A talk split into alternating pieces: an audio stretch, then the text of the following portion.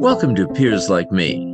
Peers Like Me is a regularly updated podcast developed to increase everybody's understanding of the effects of people who have behavioral health issues on our families, neighbors, and communities. Peers Like Me is designed to increase understanding and knowledge for people in our community from a peer, people with lived experiences, perspective, which will result in improved community inclusion. Our hope is that by sharing our knowledge and experience with the issues, our community will gain better understanding and acceptance, resulting in an improved quality of life for everyone. In mid September, our host Mara Kelly attended the New York Association of Psychiatric Rehabilitation Services, Inc., or NIAPR's 40th annual conference, a new alliance, It Takes a Community, at the Villa Roma Resort and Conference Center in Calicoon, New York. She spoke to Bill Gamble, a survivor of the public mental health system. Hello, my name is Maura Kelly.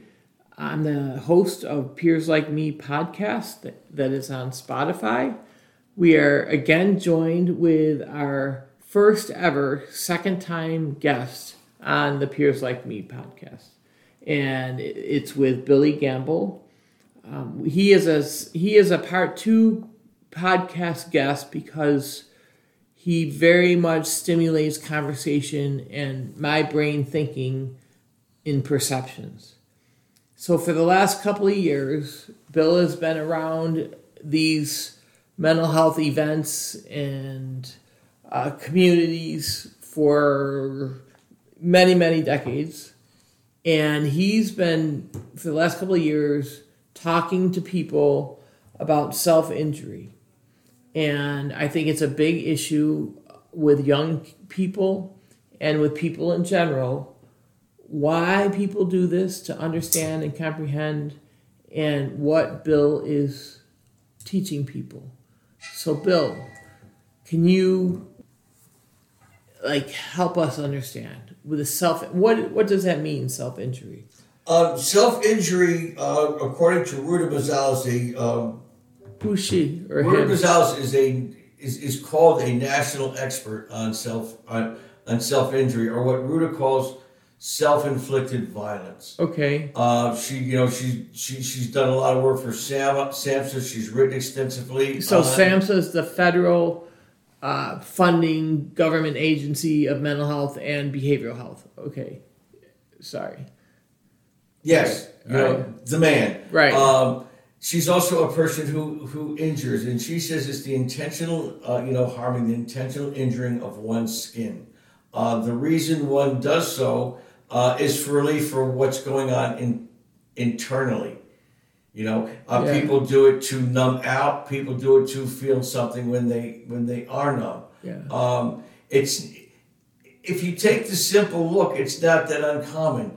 Um, we all do things that we know are harmful. I'm a diabetic with a sweet tooth. You know, we know people who smoke cigarettes who know it causes lung cancer. You know, we, we know people who overeat. We know people who undereat. Um, you know, we people who drive over the speed limit. Uh, you know, on a daily basis, people do all kinds of things.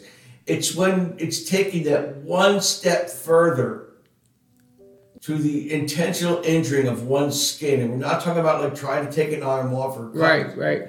but uh, the intentional injuring of one's skin uh, that people start freaking out, and it's done in many different ways. It's done by cutting, although you know people think they don't think that uh, it, it's done by burning. Uh, it's done by you know clawing at one's flesh. It can be done in a lot of different ways. So these behaviors are not suicidal actions, right? Okay. So they're not trying to kill themselves, they're trying to feel something or not feel something. Correct. Okay. So for me, when stuff gets too much, I, I curl up in bed and put the covers over my head. Like, but for other people, they that probably might, might not work for them, so they do s- because of the torture that's going on in my head. That Yes. is- Yeah.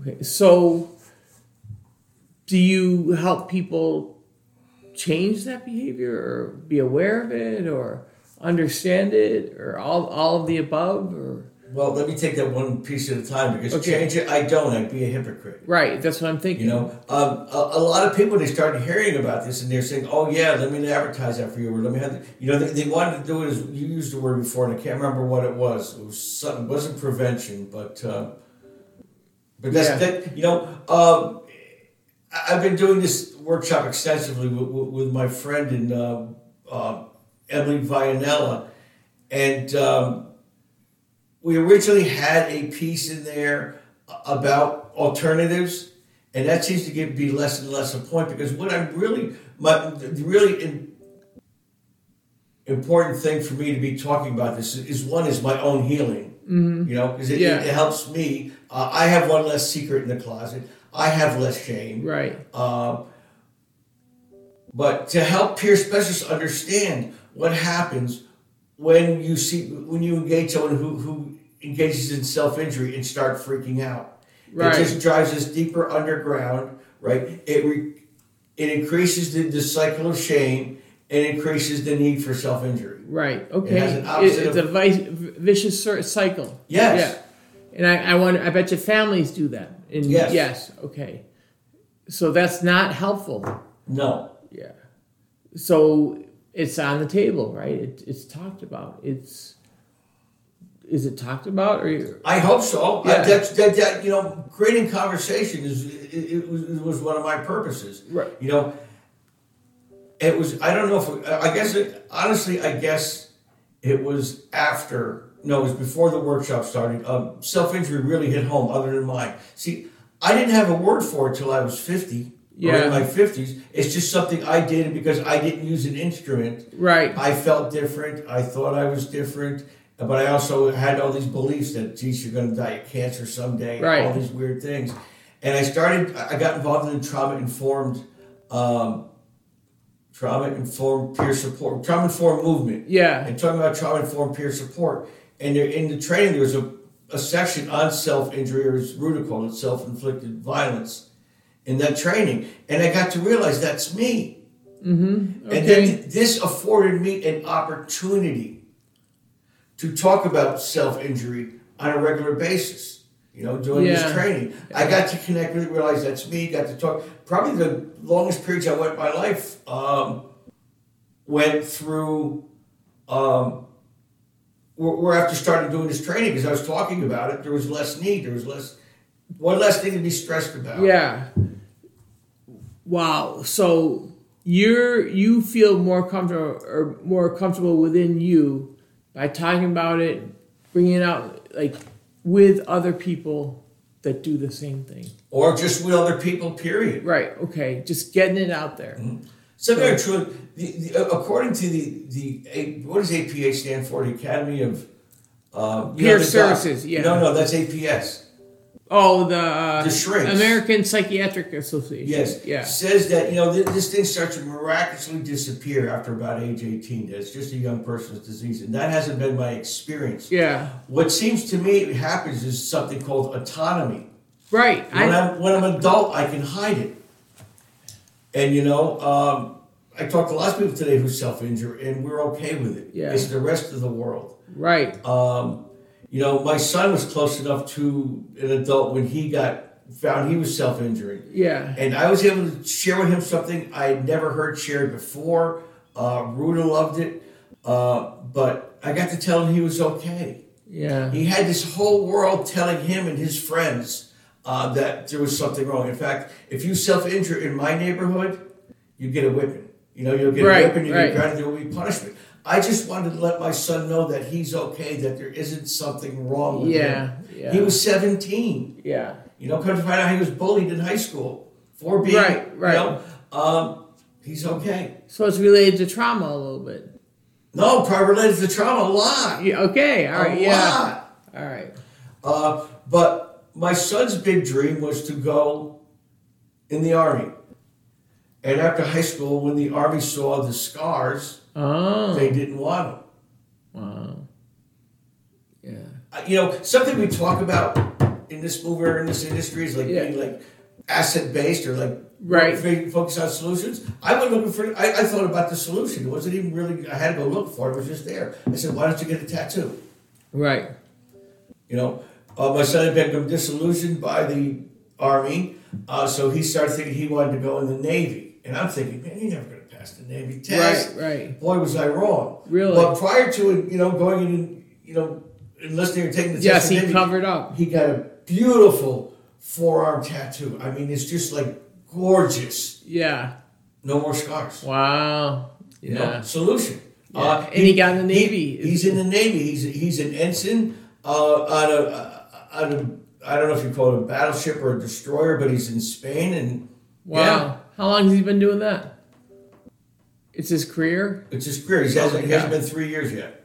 Wow. You must be a very proud father. I am. Yes. I don't know how he turned out, how he did, but yeah. Great. but So- it was just that moment. You know, we were alone in the car, and he thought he was going to get it. yeah. It's the first time since um, there, there's this whole thing at the house, and he thought he was going to get it. And I was just like, dude, you're okay. Yeah. Did anyone ever talk to you about precautions? He's like, no. I said, well, clean your skin ahead of time. Clean your instrument and, and, and clean your instrument.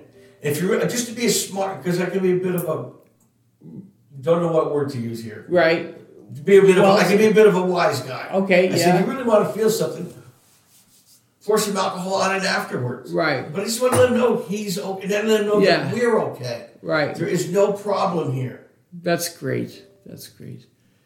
Okay, if anyone wants any information or to talk about this or has a concern about a loved one because this is a new thing for them, can they reach out to you, Billy? They can. I just thought of a second way also. They can, Okay. once again, they can text me at 518 518 944 944 7941. 7941. Okay. Yep. Well, Also, I, dr- they, they can look Billy Gamble. Billy Gamble's now on Facebook under his real name. all right, great. And Billy, my friend, thank you. You're It- very it's welcome. such a pleasure to have my friend Billy Gamble being part of the peers like me, which is you know, Bill's you know even agreeing to be on this is such an honor and a privilege. Thank, Thank you very you, my much, friend. Bill. Okay. You've been listening to Peers Like Me, a podcast that explores issues related to behavioral health, sponsored by Western New York Independent Living Inc., with the assistance of the Niagara Frontier Radio Reading Service.